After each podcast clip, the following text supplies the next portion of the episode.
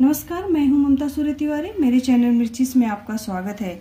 आज मैं आपको मोटी लाल मिर्ची की चटनी बनाने की रेसिपी बताने वाली हूँ, जिसे आप एक साल तक स्टोर करके रख सकते हैं। बिल्कुल भी वह खराब नहीं होगा। तो चलिए शुरू करते हैं आज का वीडियो तो आज हम बनाने वाले हैं मोटी लाल मिर्च का चटनी, जो आप साल भर इसे स्टोर करके रख सकते हैं। ये बिल्कुल भी खराब नहीं होता है। मैंने इसे अच्छे से धो के उसके बाद में इसे दो तीन घंटा सुखा लिया है। इसमें बिल्कुल भी पानी नहीं है और इसे हम अब करेंगे कट।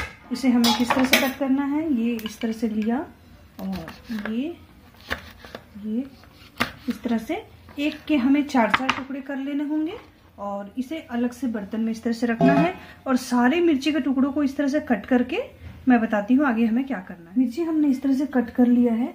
और अब हम इसके ऊपर डालेंगे नमक। नमक हम थोड़ा सा ज़्यादा डालेंगे। एक किलो में आप पाव नमक डालें आराम से। ये देखिए मैंने नमक डाल दिया इसके ऊपर। और ये मैंने इमली इस तरह से साफ़ करके रखी है और एकदम सूखी इमली है। बिल्कुल इसमें गीला या कुछ पानी वानी ऐसा कुछ भी नहीं है। और इसके साइड के जो धागे रहते हैं, वो भी मैंने पूरा साफ़ कर लिया है। ये इमली भी हम इसके अंदर डाल देंगे ताकि इमली, नमक और मिर्ची ये आपस में अच्छे से मिक्स हो जाए और हमें इसे मिनिमम एक या दो घंटे के लिए रख देना होगा। तो वो इसलिए करते हैं क्योंकि जब हम इसमें इस, इसे पीसेंगे तो उस वक्त हमें पानी का इस्तेमाल बिल्कुल भी नहीं करना है। तो नमक जो है वो पानी हो जाएगा इसमें मिक्स होके और इमली भी हल्की सी सॉफ्ट हो जाएगी। तो हमें ये पीसने में आसानी होगी। बस यही प्रोसेस करना है। और जब भी आप मिर्ची लाएँ तो उसे डंठल सही थी धोएँ। और धोने के बाद में सुखा लें। जब अच्छे से सूख जाए, उसके बाद में ही आपको डंठल निकालने होंगे। और अगर आप डंठल निकाल के धोएँगे तो पानी उसके अंदर चले जाएगा। फिर आपकी जो चटनी है, वो ख़राब हो जाएगी। बस इस बात का ध्यान रखना है। तो बस इसे हमें ढक करके दो घंटे के लिए मिनिमम रख देना होगा। उसके बाद में हम इसे पीसेंगे। लाल मिर्ची में मैंने नमक और इमली मिला के रख दिया था और बीच में मैंने दो बार इस तरह से इसे मिक्स किया, ऊपर नीचे किया ताकि ये अच्छे से मिक्स हो जाए। और फिर मैंने ढक के रख दिया था। मिनिमम मैंने दो घंटे इसे रखा है और आप देख सकते हैं ये नमक एकदम घुल चुका है और हल्की सी ये मिर्ची भी थोड़ी सॉफ्ट हुई है, इमली भी। और अब हम इसमें मिक्स करेंगे अदरक। मैंने अदरक को अच्छे से धो के, सुखा के, फिर उसके छिलके निकाल लिए हैं और ये हमें इसमें मिक्स कर लेना है। साथ में हम इसमें डालेंगे लहसन। ये देखिए लहसन और अदरक की क्वांटिटी आप अपने हिसाब से थोड़ा सा कम ज़्यादा कर सकते हैं। ये मैंने लहसुन और अदरक दोनों मिक्स कर लिया। इसे भी एक बार मिक्स करेंगे और इन सारी चीज़ों को हम थोड़ा थोड़ा करके मिक्सी में पीसेंगे। बिल्कुल बीच में रुके, चम्मच चलाएँ और फिर पीसें, क्योंकि थोड़ी बिना पानी के पीसने में परेशानी होती है। लेकिन आपको पानी का इस्तेमाल नहीं करना है और ना ही कोई ऑयल का इस्तेमाल करना है।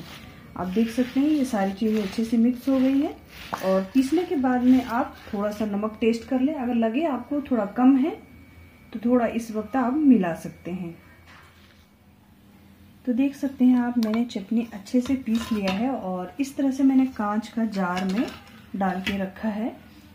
आप इसे अगर फ्रिज के बाहर रखना चाहते हैं तब फिर आपको ऑयल अच्छे से कढ़ाई में गरम कर लेना होगा। ऑयल गरम होने के बाद में कंप्लीट ठंडा हो जाए ऑयल ठंडा होने के बाद में आपको सारी चटनी उसमें डाल के अच्छे से मिक्स कर लेना होगा। उसके बाद में आप इसे कांच का जार में रख करके आप देखें, तेल बिल्कुल ऊपर तक होना चाहिए चटनी का, तभी आप इसे फ्रिज के बाहर रख सकते हैं तो ये खराब नहीं होगा।